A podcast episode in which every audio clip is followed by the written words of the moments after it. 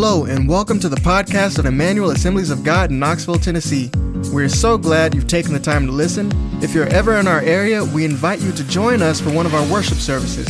For times and locations, please visit at emmanuelag.com. I wanted to, uh, Patrick, would you go ahead and come on up? Patrick has something that uh, he was, I think we talked about this uh, with, with, the men's group last year, but uh, Patrick has something that God's shown him and he wanted to share this morning. So I just want you to make him welcome.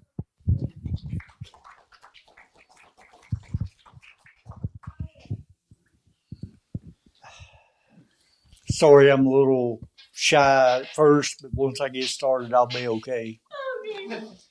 Uh, March the 26th of 89, it was Easter Sunday. and I went to church and I got saved that morning. Yeah. Well, I got baptized that night and joined church that day. God's let me be able to, to go to my first mission trip. I got to go to Israel. Well, uh, I hadn't even been saved a year yet, and I got to go. It was a pretty awesome trip. Uh, the Mount of Olives was where a hotel was. Uh, every every time we eat uh, we seen the Eastern Gate. Uh, went on a boat ride to Sea of Galilee. Got baptized in Jordan River. Uh, they was a we was at the Sea of Galilee, and we got to read the Beatitudes there. Well, uh, I was walking along the, the sea there, and there was a catfish trapped in a net. Well, it was still living, so I went over there and I let it loose. You know, little things like that. I mean, this was a the the water Jesus walked on. You know, it, it, it was it was pretty neat. But when I got home from the trip, I wanted to write something about it, and I didn't know, you know, I've never been a poetic or anything like this, but uh, I wrote a poem, and this is this is what it says. But after the poem's done, I'll, I'll give you a story about Brazil too. Okay. Not long ago, we went to the Holy Land, and there we worked in Bethlehem. The church that we helped was so strong, for there the Lord knew it belonged. Behind the church was Shepherd's Field, in which our Lord was born for he came to die that we all could be reborn. Blessed are the people that get saved, for the Lord God of Israel has gave. According to the riches of his grace, so we sinners can have a heavenly place. On the hill he died, he submitted for us, for only in Jesus we all should trust. When it was finished, they laid him down. A few people in the city was confounded. They had seen on the third day that the stone had rolled away, being that death could not make him stay. He now has went to prepare us a place which is called heaven, everlasting life. We, the church, his people, are waiting as a wife Soon we will hear Gabriel's mighty trumpet when it sounds, and we all should look up to the east to see our Jesus breaking through the clouds. I've never wrote that like it. That was that was a God thing right there. That wasn't me, but uh, I was. It, it was a blessing to get to go there, but uh, I walked where Jesus did, and it's for real. And, you know, thank you, Lord, for that. Okay, uh, August the 4th of 99, I moved to Brazil, and I was there uh, uh, maybe four or five months. Well, uh, they wanted me to. The the team come down and they had to go to a little city downriver from where I was at, about 250 miles. Well, uh, they couldn't get all their luggage on the plane, so uh, they wanted me to ride with the boat for the the the bags. I said, okay. I said, how long will it take? They said, well, you'll be there in eight hours. I said, okay. So, well, this was a oh, little long boat, but it wasn't very tall. I guess the ceiling maybe this tall. Okay. well, uh, so I was like the first one to get there. We done put the bags on the boat, and we uh, I, and I had an air mattress, so I, I, I brought one down with me. So wherever I was, I had a bed. You know, it didn't matter. Well, anyway, I seen a good spot for my air mattress, so I went there and put my stuff. Well, all of a sudden, these people started coming and getting on the boat. Well, there's hammocks everywhere. This is what they, when they travel on the river on the boat, they sleep in hammocks. Well, I had to almost crawl to get out or to even get in front of the boat. Well, uh, so this is going downriver 250 miles. Well, uh, they were stopping at little cities, dropping off stuff. Well, I got out and I helped them, you know, get get stuff out of the boat. So because they said we're supposed to be there in eight hours. Well, it ended up being 24 hours. Okay. Well, I get to the dock where I was. Well, the guy that was with me, he said, Do whatever you have to do to get the bags to the hotel. I said, Okay, I'll do that. Well, so we get all the bags off the boat. They're on the dock, and I'll, there's a little incline up from the the boat dock, and uh, so I've got one eye on the bags. And I'm walking up here to see if I can see a truck. Well, there was no truck. All I seen was a little two door Ford Escort taxi. This was it. Nothing else. I said, okay, I'll make this work. Well, we uh, so I motioned for the guy to come down there. We started loading the bags up, and I had some rope in my my backpack. And uh, well, we loaded the, the back seat, loaded the, the little trunk. Then on top of the trunk, we put bags. I tied it all down. I got all 17 bags on this little car. Well, the little car was uh, sort of struggling a little bit to get up the, the little incline, but once we got up there, it was all level, you know. So, uh, but that was, uh, I got the bags to the hotel 24 hours later, yeah, 24 hours later. But uh, I got to do some pretty adventurous stuff, uh, things like this. Can I share one more? Or you? We, uh, this was when I first moved there too. They wanted me to go build a church on the river. Well, uh, where where we had to go was in Manacapuru. Well, that's about 80 miles outside of Manaus where we was living. Well, the uh, just a second. So we loaded all the loaded up the car and we had to carry all the the equipment because they needed the generator, and I had the generator. So we had to carry all this equipment down these set of steps that was made in the dirt. Well, we get it there, and there's three boats. There's one pretty good sized boat and two canoes. That's all that was there. I said, Well, is that our big boat? No it was the two little canoes. Said, and I'm looking at all this stuff and I'm looking at these canoes and I said, how are we going to get all this on there? Well, the Brazilian that was helping me load the, uh, the boat with material, we was loading the generator up. Well, he sli- he loses his balance. Well, he jumps in the water. Well, I've got one arm on the generator. Well, I, I was able, I got one foot wet, but I was able to get it stabilized.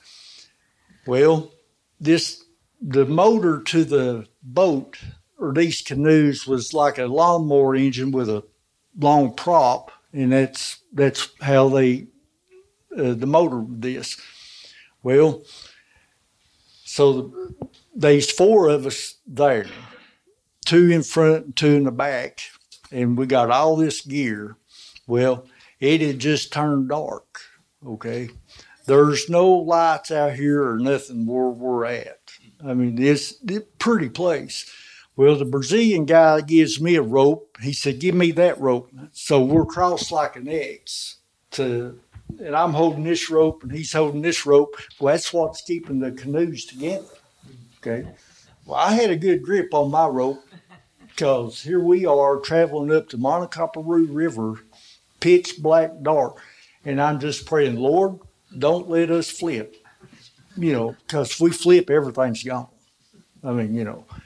Well, anyway, we get there and we unload all the uh, stuff to inside the pastor's house.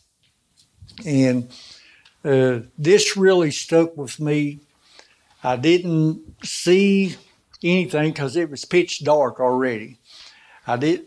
I wasn't able to see, you know, what it looked like outside. Well, that morning I woke up and I looked outside. This place was beautiful. I mean, we're talking like a Gilligan's Island looking thing. Well, I opened up my Bible and uh, it turned to Acts. I was at the uttermost parts of the earth. And I thought that was pretty neat. You know, God let me experience that. But it was, uh, I just wanted to share this a little bit and thank y'all.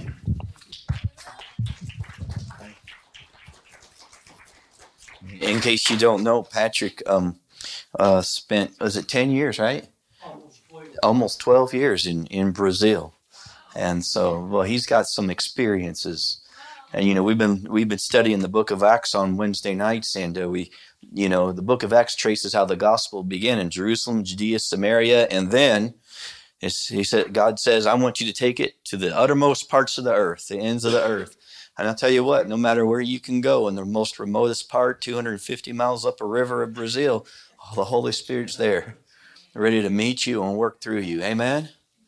Praise God. No place on this earth. So, so I think um, when he was sharing uh, uh, about Israel, it's because he was standing there and they read the sermon on or the the Beatitudes, right?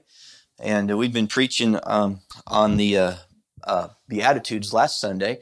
Uh, this today, I want to continue with the sequel of the Beatitudes. Just jump right into the Sermon on the Mount. Um, it's a very uh, famous sermon. You know, for many people, they consider the Sermon on the Mount, which you'll find in Matthew chapter five. If you want to open your Bible there, we'll get there eventually. But a lot of people think that that this teaching that Jesus did there on the Mount that day was a moral code that that we need to maintain if we're going to do it for right living. You know, if we're going to be right, if we're going to be holy. In other words, what do I need to do in order to be holy? And some people would say, well, you got to do the Sermon on the Mount. And so to them, the Sermon on the Mount just becomes this list of things we need to do if we want to stay in God's good favor and graces and make heaven. But I don't think that's quite the point. I don't think that's what Jesus is doing.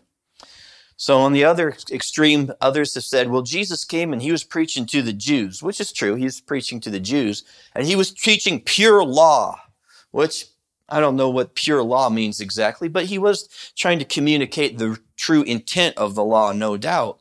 But but their attitude is he was just trying to show the Jews that they could not possibly ever live up to the demands of God. And even though they thought they were keeping the laws, they really weren't. They were still missing the mark. They were still coming short. And, you know, I think there's some truth in the fact that it did that. But then they go on and they say, but he was talking to the Jews and we're not under law. So the Sermon on the Mount has nothing to do with us. And I don't think that's true either. I'll, I'll, I'll, explain to you what I think it means. here's what it was. He wasn't teaching like, he was teaching the intent of the law. And it did show them that they weren't making the cut. But if you would think of the Sermon on the Mount as the kingdom manifesto, he's there declaring the principles of the kingdom of God this kingdom that is coming with Jesus. It's invading the earth with Jesus' arrival. This is how the kingdom works. It's radical. It's upside down. It's completely different than anything you've seen before in the earth. And this is what Jesus came to bring. In the book of Luke, Jesus begins his public ministry uh, by going into the synagogue and reading out of the book of Isaiah. They hand him the scroll. If you remember the story, you can find it in Luke chapter 4, verse 18. They hand him the scroll of the prophet Isaiah. He opens it up and he reads. And he says, The Spirit of the Lord is upon me, for he has anointed me to proclaim good news to the poor. He has sent me to proclaim liberty to the captives and recovering of sight to the blind, to set at liberty those who are oppressed, and to proclaim the year of the Lord's favor. Then he rolled the scroll up, he handed it back to the attendant, and everybody was looking at him, and he said, These words are coming true right now, right today, right in front of you. That was how he proclaimed what he was going to do, and that was the basis of his kingdom work. It was the basis of what he's bringing to the earth the setting the oppressed free, the recovery of sight to the blind. And in many ways, Matthew uses the Sermon on the Mount to establish what kind of things Jesus will do we read about the Beatitudes last time. Blessed are the poor in heart. Blessed are those who mourn. Blessed are the peacemakers. And I said that those are the kinds of people that God is using to bring about what he wants to happen on the earth. When he wants to invade a country, he doesn't send in the tanks and the bombs and, and the rockets. Believe it or not, he sends in the peacemakers. He sends in those who will, will mourn those who are hunger and hungry and thirsty for righteousness and right living and justice. Those are the people that he uses on the earth. Violent revolutions are, are not something that Jesus endorses.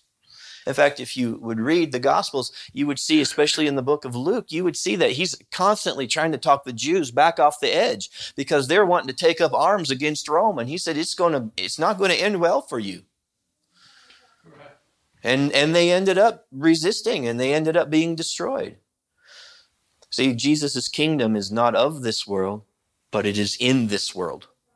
And it finds expression through his body, through his people on the earth. That's you. That's me. That's Patrick in the uttermost parts of the earth. Amen. So Matthew introduces Jesus' ministry here, beginning with this kingdom manifesto, this discourse. It's three chapters long, the Sermon on the Mount. He's talking about the policy of the kingdom that he's bringing. So it's not just a list of things that we need to do to be holy. He's not giving us things to do if we really want to be sure about keeping the commandments. He's not telling us what we need to do to go to heaven when we die. What he is doing is he's describing something. He's describing the kind of life that we can live when the kingdom does its work in our hearts. He's explaining to those who are under the Old Testament law what the intention of the law really was, but what they couldn't enter into just by keeping the law. He's describing the kind of people he will use to demonstrate his kingdom on the earth. A few years ago, um, I don't know, it was a few years ago, not probably a year ago or two, whatever, whatever, last year and a half, that's what it was. Uh, I dug Greenkim a garden.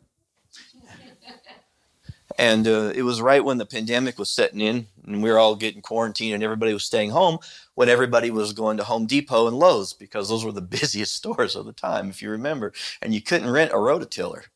And she wanted this garden. So what I do, I turned it with a hand a shovel, man, just a spade shovel. I did all the work, man. I went up there and removed all the sod and I turned all the soil. And I'm telling you what, the next day my knee was hurting.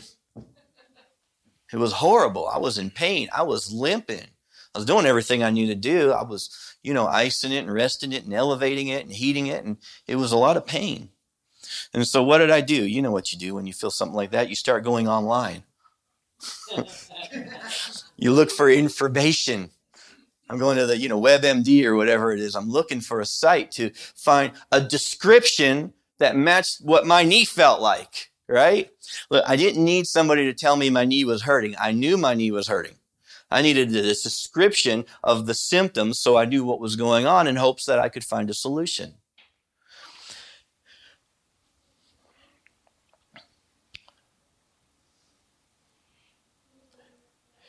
In the Sermon on the Mount, Jesus is describing something. He's describing, you know, he's not offering the Sermon on the Mount as a prescription of what you need to do to go to heaven. He's describing what your life can look like if the Holy Spirit's working in your life. He's describing what kingdom life will look like when the kingdom is, you know, he says the kingdom is within you. When that kingdom is in your heart and it's expressing itself through you, this is what your life can look like, the Sermon on the Mount. You're not trying to keep the Sermon on the Mount to, to go to heaven, but you're, you're, you're allowing the kingdom to give full expression into your life.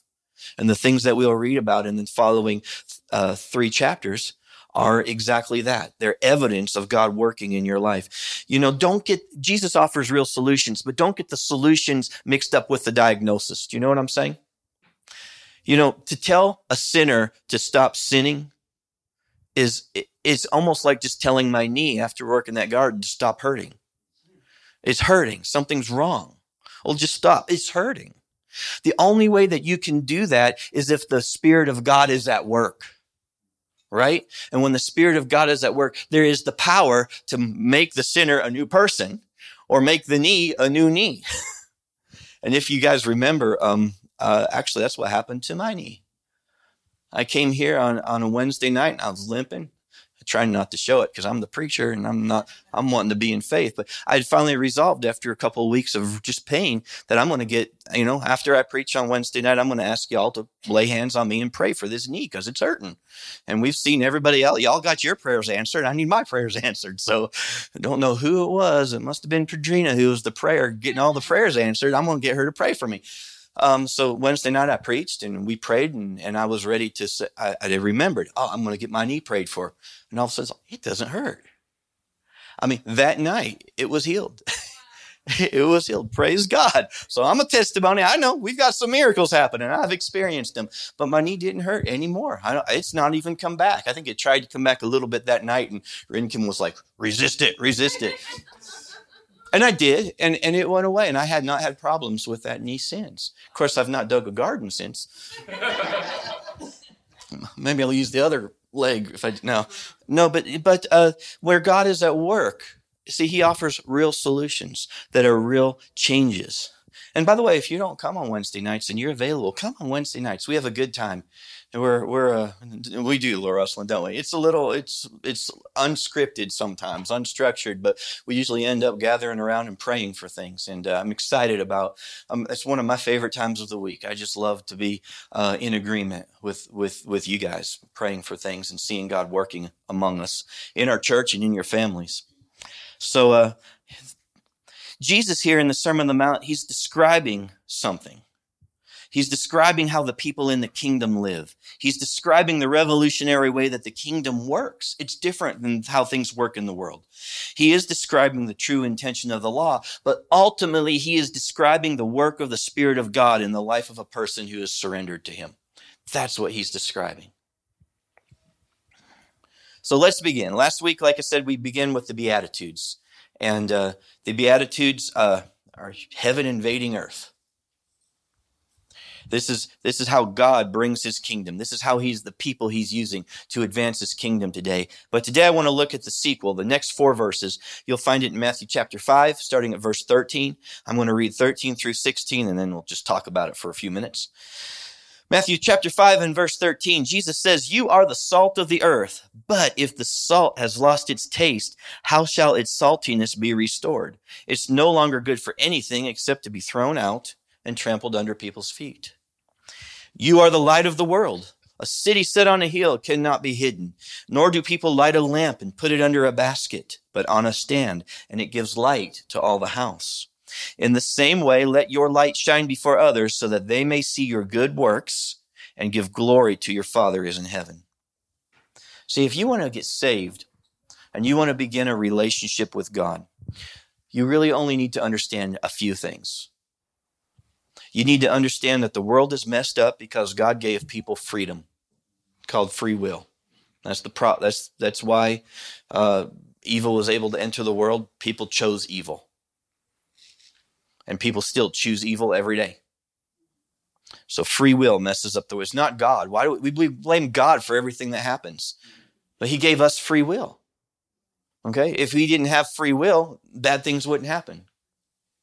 Because where God's will is done, bad things don't happen. So that's the first thing we understand. Number two, we need to understand that evil has touched all of us. We've all been affected by it. We've all been affected by this coming into the world. Number three, we need to understand that God has provided a way of escape through Jesus' death and resurrection. And number four, by calling on God and trusting in what He did, that we can be saved from this world system and we can have a place in Him. So that's what you need to know. It's simple, isn't it? Praise God. Just receive that, you know? But if you want to get into studying the Bible and understand what it means in its context, you do have to understand one more thing. You have to understand Israel's place in God's story. Because if you don't understand how Israel fits into the whole thing, you can get confused. We tend to think creation God created the world. With the fall, Adam sinned and humankind fell. And then salvation through Jesus. One, two, three. But the real story works like this creation, the fall, Israel, and then God's work through Jesus. Because God was working in the earth through one nation called Israel. that's why Israel is, is, is uh, important to Christians as well as to Jews. That's why Patrick got to go to Israel and see the places where Jesus actually walked. When he came, he came to his people. He came to that. I mean, he put his feet on the ground in Israel. He walked those roads. And he walked on that water that Patrick got to see. How many of y'all been to Israel? Anybody else besides him? I'd love to go. I'd love to see it. But uh, it, it was a real thing. But the story does it just when you start reading the Bible and studying it, some things just don't make any sense if you don't understand that Jesus came to the Jews, that that he came without Israel. And so that's why I keep talking about it. it's not like we're we're glorifying Israel or anything like that, but we do have to understand their place in God's story in order to understand sometimes what the scriptures are saying. You know, Jesus uh, came to Israel. They were the keepers of the promises. They were the nation that he was working through to bring about his plan. What was his plan? His plan was that he would reach all nations through this one nation, Israel. He's always had the whole world in his mind from the beginning. When he called Abraham the father of Israel, he said, uh, I will bless in you, all nations will be blessed. So his plan has always been to reach the whole world. And even the Jews knew that when their Messiah came, he would not be just the king of Israel, but he would be the king of the whole world. So God's always had the nations in mind, but Israel has a special place in his working and his dealing with people on the earth. Uh, you can, I, I like how it, how John sums it up in John chapter 1, verse 10 through 13. Listen to what it says. Uh, this is the opening chapter of the Gospel of John, and it's, it's talking about Jesus. He says, He was in the world, and the world was made through him. Here you see creation, right? Point one. Yet the world did not know him. Why did the world not know him? Because they were fallen. Point two, the fall, free will, they fell. He came to his own, and his own people did not, to, did not receive him. That was Israel. He came to Israel. They did not receive him, but to all who did receive him, who believed in his name, he gave the right to become children of God through what he did on the cross. This is salvation. You see how it fits together? And it says, it goes on, who were born not of blood or the will of the flesh, nor the will of man, but of God. We're born of God. So Jesus, he truly is. When he's given this sermon, he's speaking to Jews. He's speaking to Israel when he says, You're the salt of the earth. But if the salt has lost its taste, how shall its saltiness be restored?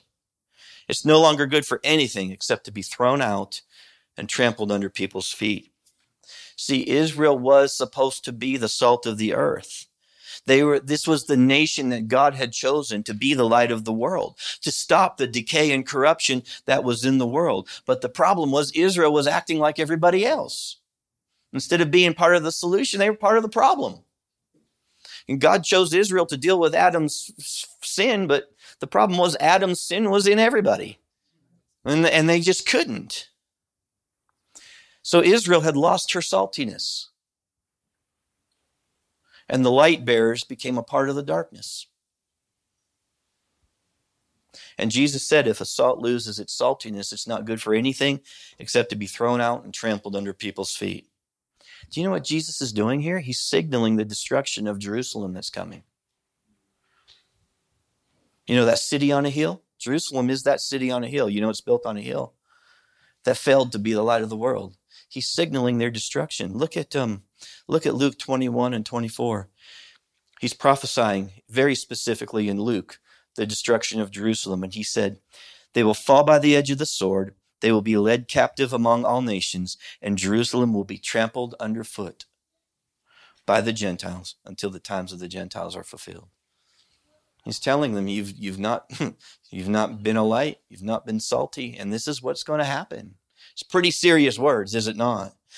You are the salt of the earth, he said, but if salt has lost its taste, how shall its saltiness be restored?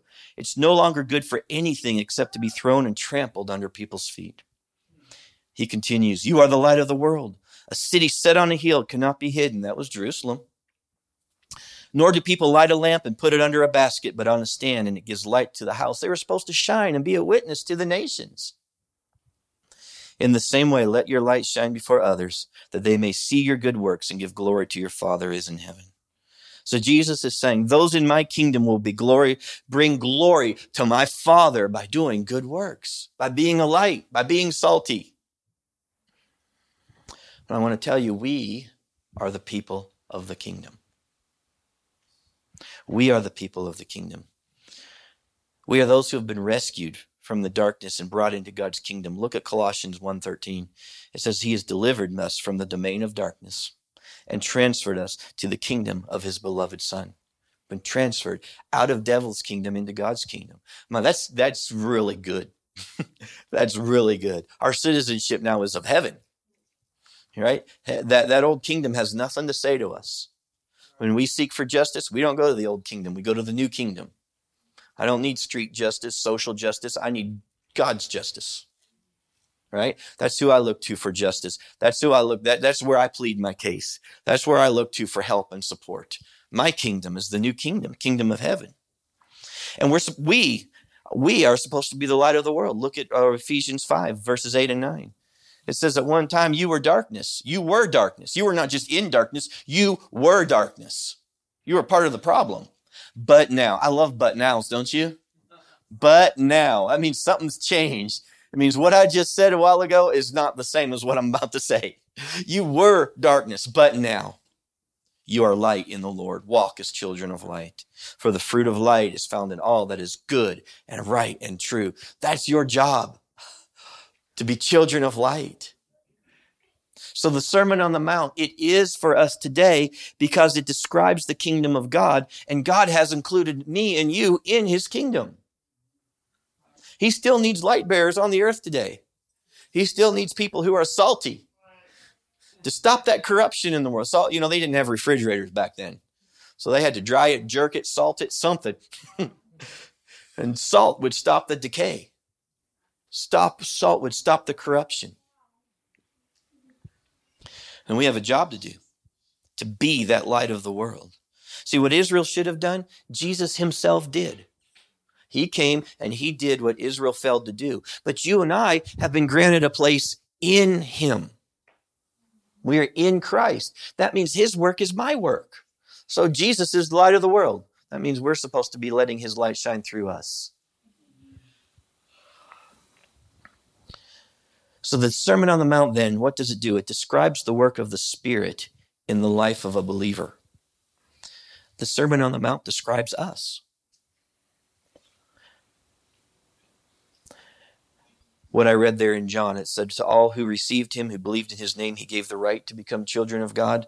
What's it say in verse 13? Read it again.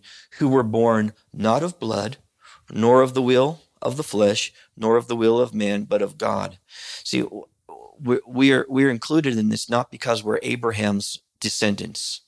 We don't follow Abraham's bloodline. We're not Israel's bloodline, but what? We're born of God because God did a miracle in our heart when we came to him.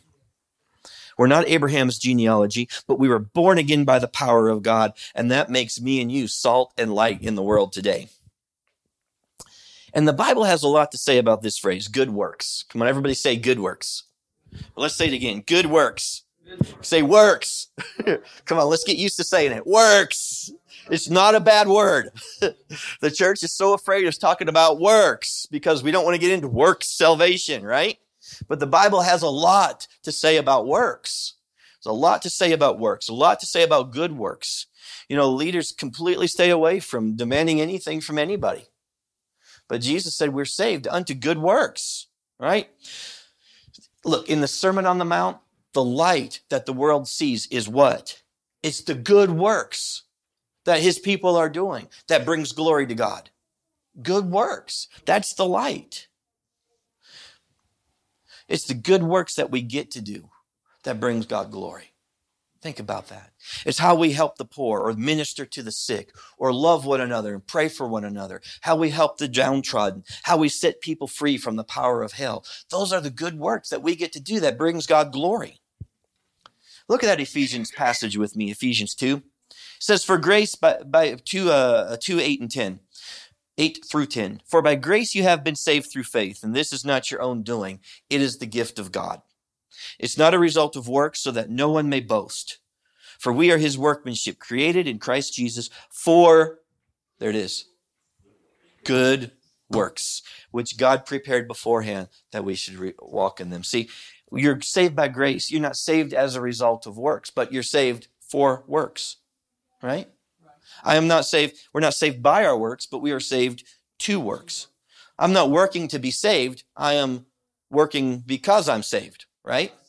Right? I mean, you can go to the sinner and you could say, if he was theological like us and he knew church language, he would say, I'm not sinning because I'm lost. no, he would say, I'm not sinning because I'm trying to become lost. I'm sinning because I'm not saved. That's what he would say. Does that make sense? and, and, and the saved person would say, I'm not doing works to try to get saved. I'm doing works because I am saved. You know, we do what we are, right? And so um, what the works that we do, look, it says that that we are. Uh, he has prepared them beforehand that we should walk in them. The works that we should do are what we do in cooperation with God. We're not supposed to be out here just doing them all by ourselves. We're actually doing them in cooperation with God. Listen, we are actually supposed to be doing the very things that God would that God would do those things that God would do. If, imagine this. If God had a body on the earth, what would he do? Those are the things that we're supposed to be doing. And why? Let me ask you this Does God have a body on earth? Who's the body that God has on earth? Then those are the things that we're supposed to be doing. The church is his body. But the key is listen, to let the Spirit fuel our good deeds. They need to be done in the Spirit. We're not supposed to go out and just try to do everything with our own effort, but we're to minister with the strength that the Lord supplies. Because why? We're actually ministers of the Spirit of God, not just a bunch of rules and, re- you know, people already think that we're all about rules and regulation. We're not. We're about getting you life. We're about getting you connected to God and then letting God have the freedom to express himself through you. That's what we're about. Because the Spirit gives life. And the oil of the Spirit will energize our good deeds. Right? Look at the parable uh, in Matthew 25. Go to Matthew 25, starting at verse 1. This is the parable of the ten virgins. And they use the word virgins in the Bible to mean just unmarried unmarried women. We don't use that word so much like that anymore, but that's what it, they just assume that unmarried women in their day were virgins. That is how God made it. That is his order of things. But uh, it's a parable of these ten virgins who they took their lamps and they went to meet the bridegroom. So obviously these are some type of bridemaid bridesmaids here. It says five of them were foolish and five were wise. For when the foolish took their lamps, they took no oil with them. How many of you know oil? A lamp is no good without oil, right? You can, you can only burn a wick so much. You, you got to burn oil. But the wise took flasks of oil with their lamps. It says the bridegroom was delayed, and they all became drowsy, and they slept. All of them fell asleep. But at midnight there was a cry, Here is the bridegroom, come out and meet him. And then all those virgins rose and trimmed their lamps. And the foolish said to the wise, Give us some of your oil, for our lamps are going out. This is a picture of Jesus coming back for his church. Patrick was talking about the church being his bride on the earth. This is Jesus coming back. But the thing is, as the bridegrooms were waiting, or the, the virgins were waiting for the um, wedding celebration, they fell asleep because he was delayed. You know, I I grew up in Christian America. I've been hearing about Jesus coming for a long time. You just you couldn't imagine it getting so bad that you know it's things look so bad that we just expected him to come anytime. But it's amazing how bad things can keep getting. I feel like there's a delay. I feel like in some ways this parable describes America. Because one, we've been preaching that he's coming and rightly so, but as as the bridegroom is delayed, I think the church is just absolutely fallen asleep. I think we've lost our passion, we've lost our oil, our zeal for for doing. Come on, why should Eve? You know, time should be on our side. We've got the Spirit of God. You know, you give us ten years, we should be able to turn this nation around. Why does it have to keep on getting worse every year? You know, God's promises are true. If we hadn't been just interested in our own, you know, uh, uh, just self seeking our own comforts, and if we'd been interested in evangelizing the world, we could have got it done by now. I'm just saying, we have the research. I'm a, I can reach the world right now through this. It's crazy. The world is just, I mean, go into all the world. I don't even have to leave my house to go into all the world. Half the world is in my house when we're talking to people on the other side of the world. It's amazing the technology that we have today and the ability and the money. And, and you know, we've become so, so just celebrating our own ability to communicate, but then we don't have anything to say. Come on, we need to communicate the Spirit of God. We need to be on fire for Him. So if you read the rest of the parable, the, the people, the, the virgins who ran out of oil, they're saying to the others, Give me some oil. Ours is going out. And they're like, Go out and buy your own. And when they went to buy it, they the bridegroom came and they missed him. They missed the opportunity. Come on, we've missed opportunities in America. Let's not miss any more. Let's not miss any more. You know, I used to fish a lot. Anybody like fishing? When I was a kid, my parents had a little cabin on a lake, and so we'd fish a lot. And uh, you know, I remember we'd go there, we'd catch them, and we'd clean them and we'd grill them, and uh, we'd eat them. But you know, I got to a point over the year. I know, got to the point over the years where I just like to fish.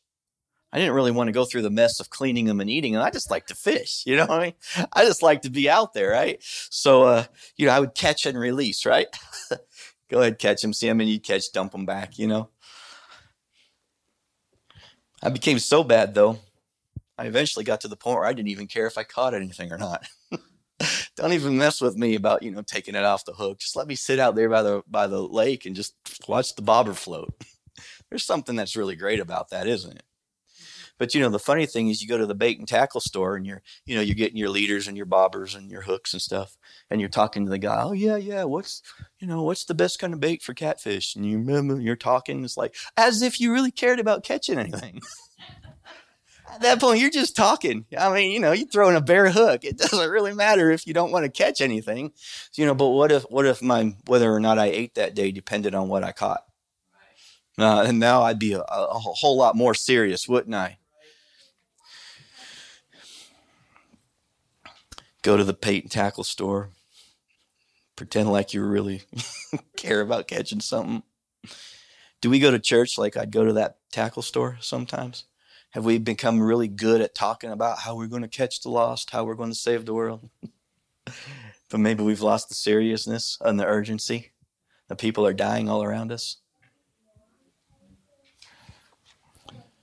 It's time to get serious, isn't it? But here's the thing I want to give you this idea. What we need to do is we need to let the oil of the Spirit energize and fuel our good deeds, okay? A good deed can literally, it can be anything. Think about it. It can be anything. It can be just caring for a loved one. That's a good deed. when I see how you care for a loved one of yours, I, I glorify God. Okay. A good deed can be, you know, we went to the, uh, Zach's church up here, um, Living Hope and helped hand out boxes. And that's coming up second Saturday of every month. I want our church to, to be faithful and, and help them hand out boxes because why? That's a good deed. You can show the love of God. I can see how you care about how people are eating and, and people in need. And I glorify God. Helping at church like so many of you do. I mean, well, you guys, I mean, I'm careful about what I ask you to do because everybody shows up and helps. It's wonderful. It's wonderful. But good deeds, they can going and visiting. Um, uh, you guys know the the women's group all knows for sure, but uh, Monica over in the extended care facility used to be a member of this church, had an accident, she can't get out. You guys take church to her. That's that's a good deed. That's awesome. I'm, I mean, I'm blown away when I heard that they were just the other day going over there to visit her. I, I was thrilled, man. That excites me. You know, Jesus said that even if you give a cup of cold water to a Christian, you'll be rewarded. So a good deed can be every anything, but the key is to do all that we do through the Spirit. That's what makes it a good deed that glorifies God, doing it through the Spirit.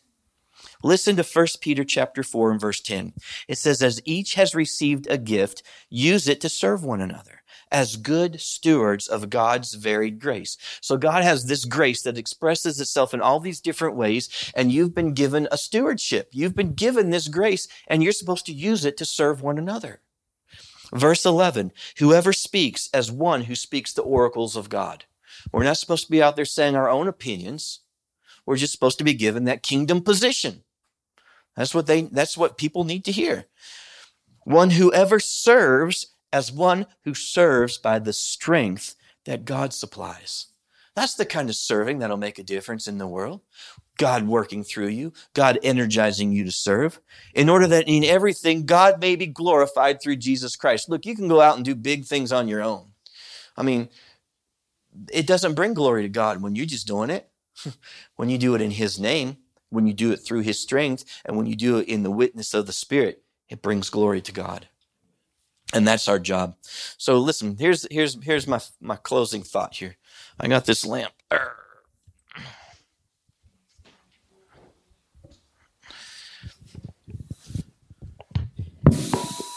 it's gonna, work. Set it there. Okay. Got this lamp.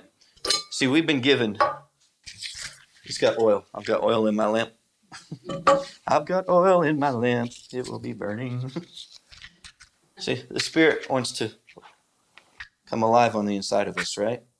I didn't check my matches before I came. Oh, there it is. There's my lamp. Look. Okay.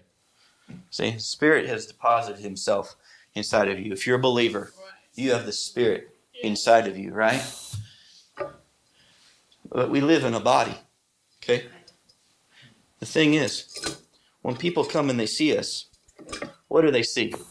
Do they see him or do they see us? See, the problem has been we keep saying we're Jesus to the world, but they keep looking at us and they see us. And what they need to see is Jesus. What we need to do is we need to live clean, live clean so that his light has the freedom to shine through us. Right? Okay? What happens and pray I don't burn the place down. As, you know, sin gets in our lives, our own self interest gets in our life, our own opinions about the Bible gets in our lives. You get what I'm saying? And we might have this flame burning inside of us. But now, what does the world see?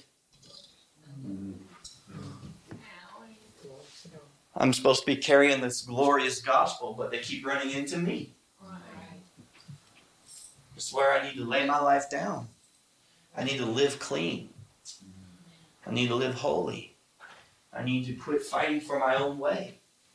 I mean, if every time you come to me, you find my own. Uh, we were talking about politics, weren't we, the other day? I'm going to go there. I'm going to go there. But, you know, it, I, I have political views. You should have too. You should not be ignorant. But if every time somebody comes to me, all they hear is my political view, this is what they run into. And they never get to see the Jesus on the inside of me.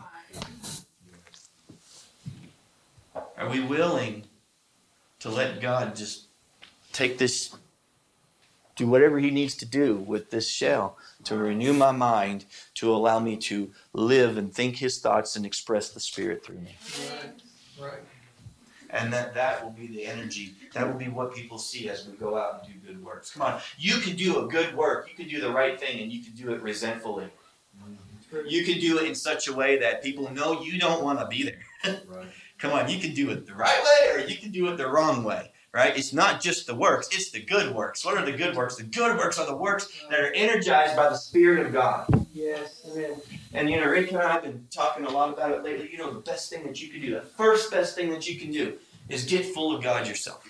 Right. Get connected to God. Do whatever you need to do to come to a place where you can get your prayers answered. Right. Right?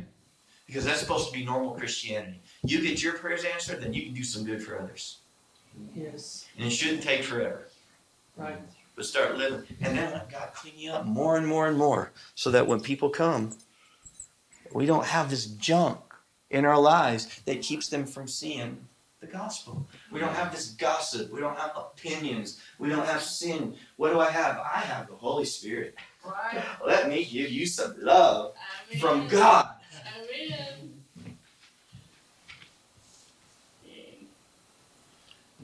They're supposed to see Jesus when they look at us. And we need to be careful that we don't lose our saltiness. Wow. Nothing's guaranteed. I want to close with this verse. Revelation chapter 19, 7 and 8. I, I, I, we're on a marriage theme today, guys. I'm sorry. It's just like I didn't plan it. If I'd have planned it, I would have made it, made it a bigger deal. But here's another wedding in the Bible. It says, Let us rejoice and give him the glory, for the marriage of the Lamb has come, and his bride has made himself ready. Herself ready. Patrick I had no idea you were going to say that this morning, but that works, talking about him waiting for his bride. And it says, It was granted her to clothe herself with fine linen, bright and pure. For the fine linen is what? Can you say it with me? The righteous deeds of the saints. Come on, let's not shy away from doing works, but let's do them in the power of the Spirit and let's do some good. Amen. Come on, let's pray together. Father, I thank you for this word. Lord, I ask that you just lock this word into our heart. Lord, as you're speaking to us right now, drop ideas. Lord, speak to people, Lord, those things that, that uh, you would uh, that you have prepared for them, each and every one of us. I don't believe that they're all the same works necessarily. We're, we're a diverse group here. We've got different gifts and callings. There's a varied grace from you, Father God, and uh, we will probably express these in many different ways. But what I'm asking you to do, Lord, is just to open up our hearts and open up our minds right now so that we can see the, the works and the kinds of uh, good deeds that you have called us to, that we should walk in them and labor together with you and allow your spirit to express yourself fully in our lives. So I'm just going to ask you guys, just as, as our heads are bowed and our eyes are closed, just take a minute, minute here in the presence of the Lord. We don't have any music, and it's okay. Just reflect uh, and listen to your heart and listen to what God might be asking you to do. And it could be starting some new venture. It could be helping somebody else, you know, uh, with something that's already going on. It could be just doing what you're already doing, but learning how to do it through the Spirit. You know, maybe you're already in relationships with people. Maybe you already have entrance into the lives of young people or, or family members. And now just take that relationship and do it through the Spirit. Let the Spirit love them through you. Just whatever God is is is is dropping into your heart right now, just lock that in, seal it, make a commitment in your heart that you will start that this week. And because we're as a church, we're not going to shy away from good works and good deeds. And Lord, I just thank you. I thank you for what you're doing. Lord, make us fruitful for the kingdom of God. In Jesus' name I pray. Amen.